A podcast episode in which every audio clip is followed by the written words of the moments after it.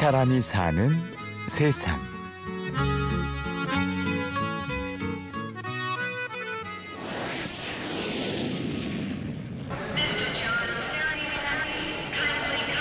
어제 오후 인천공항 상기된 표정의 한 젊은이가 출국장 앞에 서 있습니다.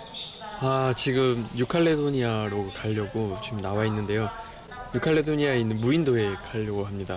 요즘에 제가 무인도를 다니면서 또 글도 쓰고 책도 쓰고 있는데요. 우리나라 무인도는 당연하고 외국에 있는 무인도를 다니면서 찾아다니는 거죠. 그래서 무인도에서 살면서 느꼈던 것 그리고 체험하면서 직접 겪는 일들을 지금 또 책으로 쓰는 작업을 하기 위해서 지금 공항에 나와 있습니다. 올해 28살의 윤승철 씨는 지난해부터 무인도 탐사를 시작했습니다. 1년 동안 꽤 많은 섬을 다녀왔다는데요. 처음에는 우리나라의 그 사실 정말 이름도 없는 바위섬인 무인도에 갔던 적이 있었어요. 그걸 시작으로 우리나라의 한 세 개 정도 무인도를 뭐 동해 그리고 남해 서해에 있는 무인도를 한 군씩 한 군데씩 다녔고 어, 외국에 있는 무인도는요 필리핀의 팔라완 섬 인근에 있는 무인도와 그리고 마이크로네시아에 있는 무인도를 다녀왔고 지금 또 세 번째로 뉴칼레도니아에 있는 무인도에 가는 중입니다. 승철 씨의 꿈은 탐험 문학가입니다. 무인도 탐험은 탐험 문학가가 되기 위한 세 번째 여정인데요. 첫 번째는 사막 마라톤부터 시작됐습니다. 중학교 때 다리를 심하게 다쳤던 적이 있었어요. 그때 발목도 부러지고 성장판도 다치고 뭐 정강이뼈도 부러졌었고요. 그리고 뭐 병원에 오래 있다 보니까 또 비만이 되기도 하고 평발이란 것도 그때 알았어요. 대학생이 딱 됐을 때 누군가 사막을 달리고 있는 사진을 제가 보게 된 거예요. 제 전공이 이제 시나 소설을 쓰는 전공인데 교수님이 첫 번째로 내줬던 과제가 소설을 써오라는 과제였거든요. 그래서 소설 소재를 찾다가 내가 잘 못 뛰니까 소설 주인공만큼은 정말 잘 뛰는 친구로 써보자. 누군가 사막 뛰고 있는 장면이 너무 멋있는 거예요. 그래서 와 나도 한번 언젠가는 저 사막을 한번 달려보고 싶다. 승철 씨는 바람을 현실로 만들었습니다. 끝없이 펼쳐진 사막 250km를 6일 동안 달리는 사막 마라톤에 참가했는데요. 2011년 승철 씨 나이 23살의 일입니다. 처음엔 저는 완전 정말 프로 선수들만 참가하는 줄 알았는데 뭐 별로 그냥 평범한 사람들이 오히려 대부분이었어요. 예를 들면 자기가 예전에 다친 적이 있어서 그런 걸 극복하고 싶었던 왔다는 사람도 있었고 아니면 자기가 아들이 아픈데 아들에게 힘을 주기 위해서 왔다는 친구도 있었고요.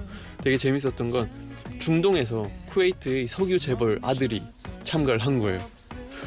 아니 뭐 다 있어요. 해보고 싶은 것도 다 해봤고 왜 왔냐고 저도 물어봤어요. 이 사막을 250km를 달리는 건 내가 하지 않으면 할 수 없는 것이다. 내가 스스로 직접 해보는 도전이 진짜 도전이라고 답을 하더라고요. 처음엔 완주가 목표가 아니었습니다. 참가에 큰 의미를 두었지만 승철 씨도 뜻을 세우기 시작했습니다. 내가 직접 탐험해서 생생하게 글을 쓰자. 참가자 중에선 가장 꼴찌로 들어왔지만 승철 씨의 탐험은 그때부터 시작됐습니다. 그리고 2012년 12월 4일 최연소로 그랜드 슬램을 달성했습니다. 어, 이집트의 사하라 사막 여기는 세계에서 가장 뜨거운 곳이었고요. 칠레 아타카만 사막이 세계에서 가장 건조한 곳.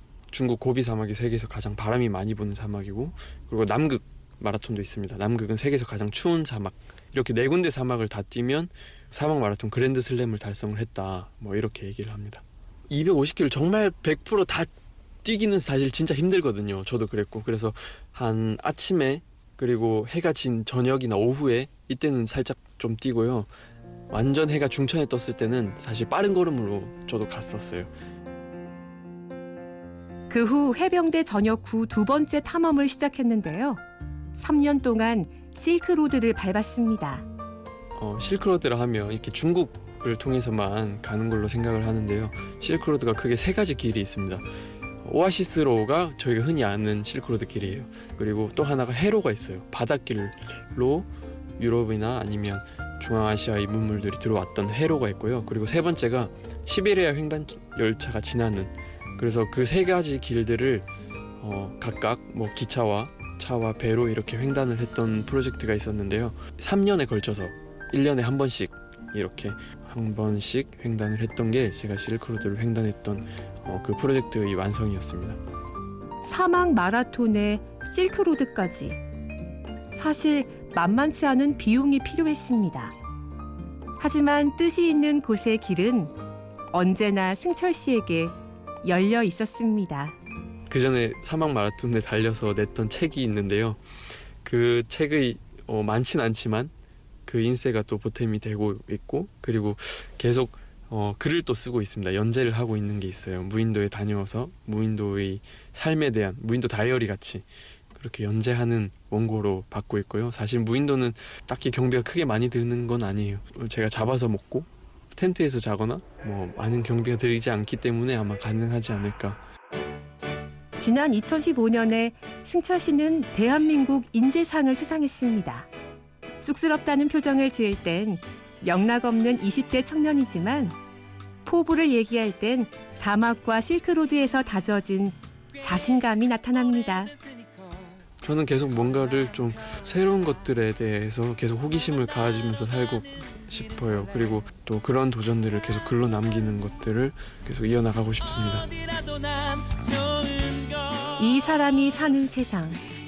오늘은 탐험 문학가가 되기 위해 한 발 한 발 꿈을 내딛는 열정 청년 윤승철 씨를 만났습니다. 지금까지 취재 연출의 김철영, 내레이션 임현주였습니다. 고맙습니다.